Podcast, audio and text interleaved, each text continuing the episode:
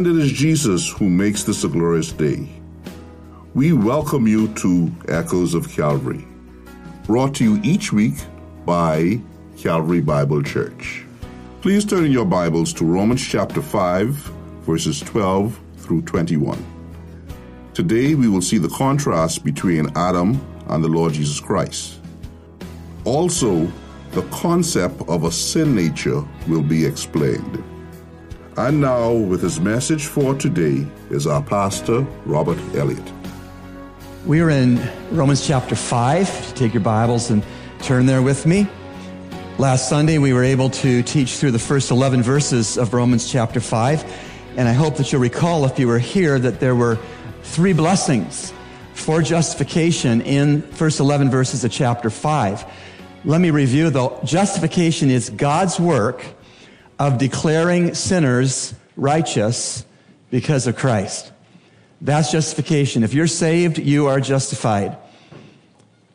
We saw three blessings to being justified in the first 11 verses of Romans 5. Number one, we have peace with God. Number two, we have the hope of grace. Number three, we have praise for God. Peace with God is blessing one. Hope of grace is blessing two of justification. And then under the hope of grace, we talked about future glory, no wrath in, the, in judgment, free access to God, spiritual growth in times of trouble, and a deep sense of God's love for us when we are in times of trouble. And then by way of review, the third blessing of justification is praise for God. So that's what we saw last week. Justification's blessings, peace with God, hope of grace, praise for God. Now, as we continue through chapter 5, verses 12 to the end of the chapter, we're going to move from justification's blessings to justification's consistency.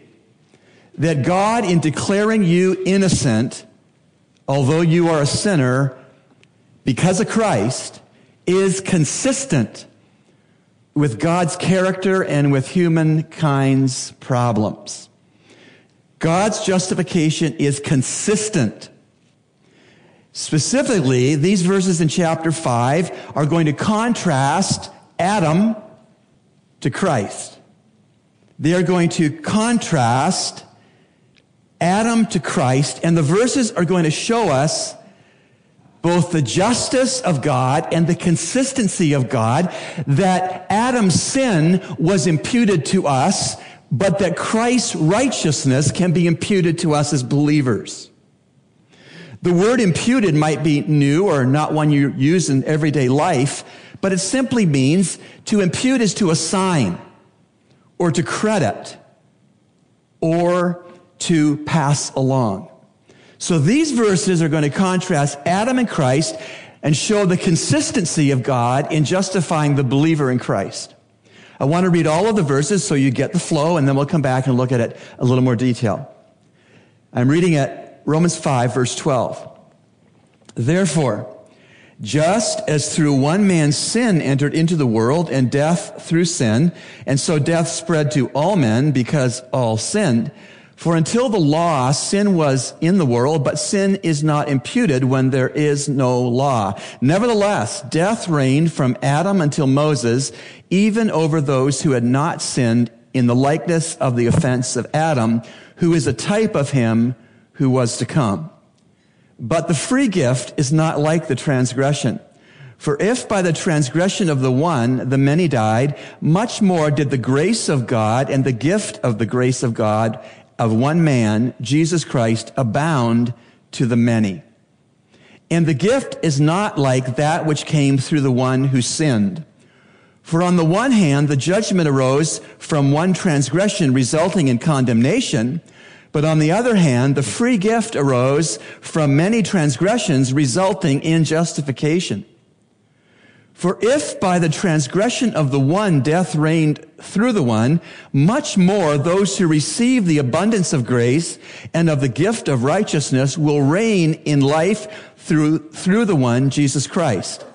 So then, as through one transgression there resulted condemnation to all men, even so, through one act of righteousness there resulted justification of life to all men. For as through the one man's disobedience the many were made sinners, even so through the obedience of the one the many will be made righteous. And the law came in that the transgression might increase. But where sin increased, grace abounded all the more, that as sin reigned in death, even so grace might reign through righteousness to eternal life through Jesus Christ our Lord. The first thing I want us to notice is that the idea of verse 12 is not finished until the second half of verse 18. The idea that was introduced in verse 12 is not resumed until the first part of verse 18. This means that verses 13 through 18a are an inspired digression. Why would the Holy Spirit move Paul to write a digression from what's being argued? Because the Holy Spirit in these bracket verses, 13 through 18a, is telling us of the universality of sin. You cannot sit here accurately and say, I'm really not a sinner verses 13 through 18a are an inspired digression to explain the universality of sin. So let me begin at verse 12 and then we'll skip to where the argument continues in verse 18. I'm only going to read verses 12 and 18 at this point. Therefore, just as through one man sin entered into the world and death through sin, and so death spread to all men because all sinned, middle of 18, even so through one act of righteousness, there resulted justification of life to all men. Let me go back to verse 12. Therefore, just as through one man sin entered into the world and death through sin, and so death spread to all men because all sinned, and I'll pull up there at the hyphen. When sin came into the Garden of Eden, so did death. God connected sin to death from the very outset. In Genesis chapter 2, verses 15 to 17, it says, Then the Lord God took the man and put him into the Garden of Eden to cultivate it and to keep it. The Lord God commanded the man, saying, From every tree of the garden you may eat freely, but from the tree of the knowledge of good and evil you shall not eat. For in the day that you eat from it, you will surely die. Say that with me. You will surely die. God linked transgression that had not even happened yet to death. So, when Adam and Eve fell, all of their descendants fell with them into sin such that all babies born after Adam and Eve, their children, their grandchildren, their great grandchildren, down the line to your children, all children inherit, are born with a sin nature.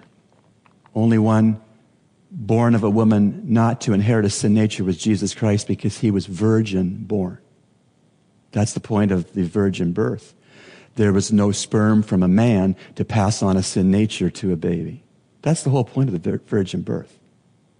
And so, when the psalmist David in Psalm 51 came to grips with his sin with Bathsheba, in verse 5 of the 51st Psalm, he makes reference to the inheritance, the perpetuity of a tendency to sin being passed along to all people.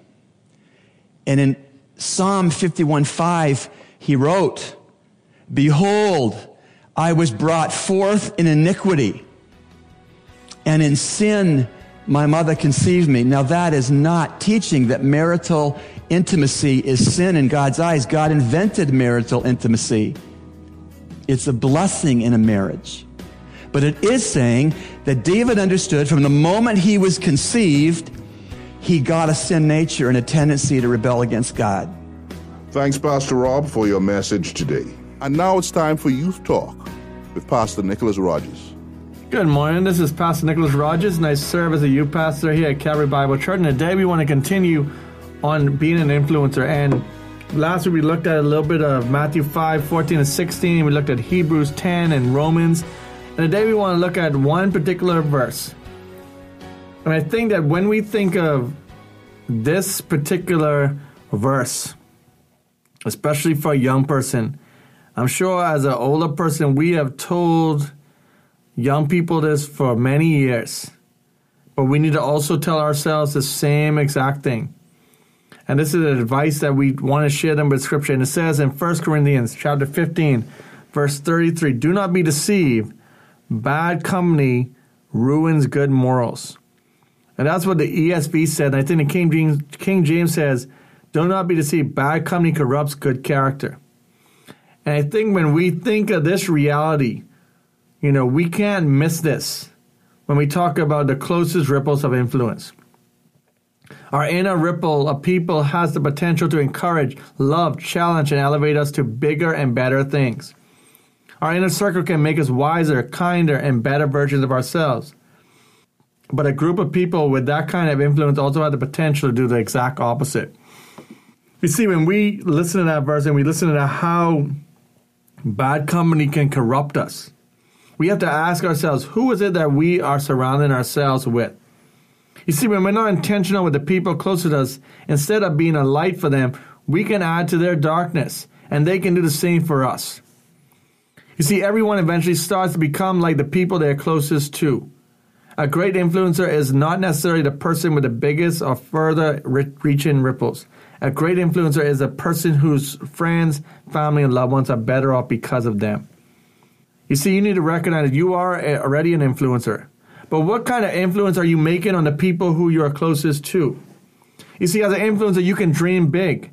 By remembering the ripples of your influence can reach far and wide. And you can also live small by focusing the greatest amount of your time, energy, and passion on influencing the people who are closest to you for the better.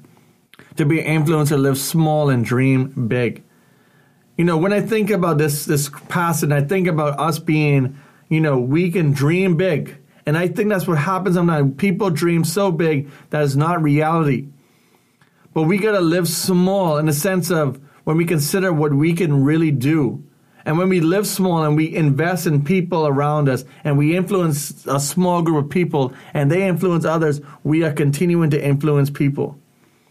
You know, when we consider the life of Jesus Christ, and we consider how he chose his disciples. He had 12 disciples. But he also, in those 12, he had an inner circle of men who he really invested in. And I think that that's for something for us to understand is that even Jesus himself could not invest and he could not say, all of these men I can reach. But he invested in the three and four who are closest to him. He was there with them, and they spent a lot of time together. They learned from him. And they were the ones to go out and make a big influence in the world. And I think that that's something that we need to understand that we can dream big, but we got to live small. We got to think of and, and we got to do things in the in the as we think of our little area. We got to see what we can do to make a difference. You know, one thing that I can think about and, and just reading a story about uh, George de Mestral. And probably you're listening to this broadcast, you probably never heard of him. But in the early 1900s, he was the inventor of Velcro. And this is how George invented Velcro. You see, he took his dog for a walk, and when he got home, George noticed that he and his dog were covered with thistle burrs. Fascinated by these small, pokey plants pieces, George immediately began inspecting the burrs under his microscope. He found that the seed pods were covered in many tiny hooks, which allowed them to grab the soft loop in the fabric of his pants. George decided to create a two sided fastener, one side with small hooks and the other side with loops, which would now be known as Velcro. George's invention is now used all over the world for thousands, if not millions, of jobs. In fact, Velcro is even used in outer space. Some astronauts attach patches of Velcro to the inside of their helmets in order to scratch their noses. George probably never dreamed that he'd one day serve and influence astronauts hundreds and thousands of miles away. But because he paid attention to something small, he made a big difference. You know, when I consider uh, Velcro, uh, I remember, you know, growing up, and I'm sure that as we think of today, Velcro is still not maybe as popular with shoes, but as a child, as growing up, we always start them off with Velcro because we don't want to spend the time of showing them how to tie the shoes, and and it, we sometimes think it, it's just a, a hard task. But I remember growing up as Velcro was even more popular, and you had your your brand shoes, and I know that I'm aging myself on the air, but you had your brand shoes like kangaroos, where all of us Velcro, and you would wear them, and you know if you didn't know how to tie your shoes, then you'd have to be embarrassed, and and so Velcro became a big thing for many shoe companies, and even today, as we know, even in in Jordans, they have a piece of Velcro, and you know the list goes on. Velcro is something that's so small, but yet it ended up being so big and making an influence around the world. You see, when we think about this, we need to understand how small thinking helps us to have a bigger influence in the world. You see, if you want to learn to live small in order to have a big influence, you have to start by noticing the small things around you that make a really big difference. You see, the problem with us today is that we all about big things. We think that we, we can make a big change right away, but it all comes in small packages. All comes through small investments. You see, when I invest in someone, when I'm an influencer in that close circle, and I make that close ripple, you see the waves go out. And I think I want to challenge each one of us, whether you're young or you're older, listening to this broadcast, that you would recognize that you are the same way and when we go back to how we started this this particular section, and we talked about how when you cannonball and the and the impact is so big at the beginning, but yet the ripples go smaller and smaller and smaller that they end up stopping. That we would remember that we can make that big impact in the center and hope that those people who are around us will continue to make that ripple effect as we continue on you know, when I think about this, I, I think about, you know, sometimes people who have died. And I think that how people will and say that this person with the influence of my life, what they did, by the things they did, and they're not around anymore, but they're still they still have that influence over them because they remember the lessons that they were taught by these people. And I think that that today for us is even huger because I think that we have so much more opportunity to make a difference because we do have the social media. We have so many other ways of making an influence that we've never had before. You know, where you could have a group on WhatsApp and you could just be texting and, and things like that and make an influence. You know, when we consider years ago, you only had a phone and you had to call one person. And then the phone got to a point where you could add two or three people to that line and, and so on. But now we have so much more opportunity to be influenced. So, what am I saying? To make a big impact, you must be willing to live small. That means living as though even your smallest actions at home, at school, and with those closest to you are the actions that matter most. You see, you may have opportunities to impact millions with something you say, how you act, or who you are, but we are rarely see those moments coming. In one moment, your ripple could reach an entire nation. It has happened for many leaders, teachers, activists, influencers throughout history, and it could happen for you too. You see, the world's a big place, and you have the ability to impact it in big ways. But some influencers get so caught up on influencing the people in their outermost ripples that they miss the influence they already have on the people who are closest to them. And you see, when we treat every person, every opportunity, every potential chance to influence someone like it really matters, that's when we can become the influencers we were created to be. To be an influencer, live small, and dream big. You see, we need to recognize that as we influence, that we would be people who live small, but dream big. And with those dreams, we give and we are in God's plan for what He has for us. As He has called us to be a light that shines bright, that reaches many areas, areas that we can never dream of. But because of the relationship we have in Christ, we have a bond with others all around us. This is Pastor Nicholas edition of Youth Talk. It's time for answers to your questions. We urge you to take a moment and get a pen and paper and take down the references used so that you can do your own study later on. We here at Echoes of Calvary are always excited to receive your letters of support and your questions, which we seek to answer right away and also here on the show. You can send us your letters at eocradio at gmail.com. That's eocradio at gmail.com. Today, Pastor Elliott draws from Carl Laney's excellent book, Answers to Tough Questions. This book was published back in 1997. And once again, here is Pastor Robert Elliott. 2 Corinthians 12, verses 2 through 4. I know a man in Christ who 14 years ago, whether in the body I do not know or out of the body I do not know, God knows, such a man was caught up into the third heaven. And I know how such a man, whether in the body or apart from the body, I do not know, God knows, was caught up into paradise and heard inexpressible words, which a man is not permitted to speak. The question Who is the man that was caught up into paradise? What was this all about? Most commentators agree that Paul is relating his own experience of receiving a vision of heaven. Paul's vagueness about the incident and his use of the third person seems to reflect his genuine humility and uncertainty regarding details of the experience. He recounts that the vision took place 14 years earlier. Since he was writing 2 Corinthians in AD 56, we can date the vision about AD 42 while he was still in Tarsus before Barnabas brought him to Antioch. See Acts 11, 25 and 26.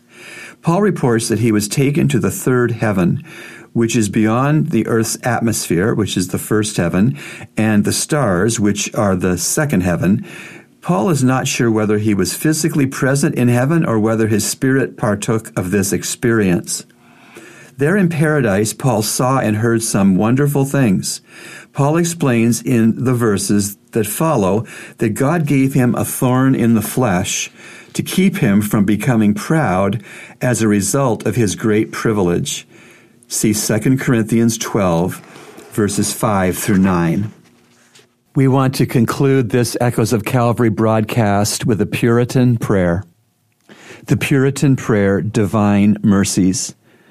Thou, eternal God, Thine is surpassing greatness, unspeakable goodness, superabundant grace. I can as soon count the sands of the ocean's lip as number thy favors toward me.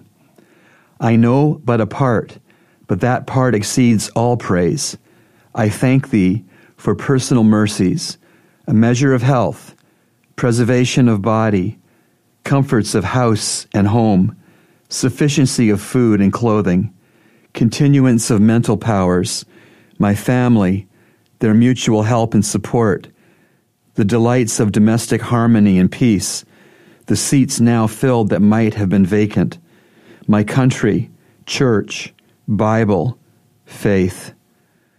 But oh, how I mourn my sin, ingratitude, vileness, the days that add up to my guilt the scenes that witness my offending tongue.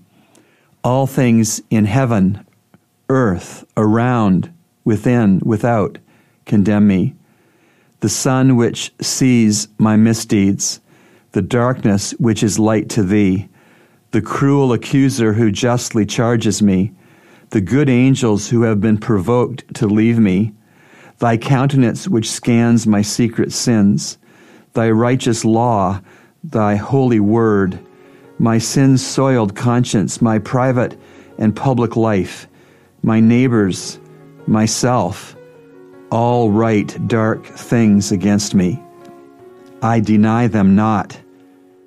Frame no excuse, but confess, Father, I have sinned.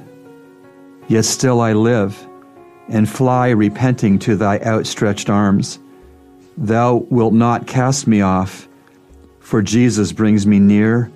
Thou wilt not condemn me, for he died in my stead. Thou wilt not mark my mountains of sin, for he leveled all, and his beauty covers my deformities. O oh my God, I bid farewell to sin by clinging to his cross, hiding in his wounds, and sheltering in his side. Amen. You've been listening to Echoes of Calvary, a radio ministry of Calvary Bible Church, Nassau, Bahamas. Our morning worship services are at 8 a.m. and 11 a.m. in our sanctuary located on Collins Avenue. We encourage you to join us. Feel free to write us at eocradio at gmail.com. That's eocradio at gmail.com or P.O. Box N1684 Nassau, Bahamas. And remember, everyone needs a Savior.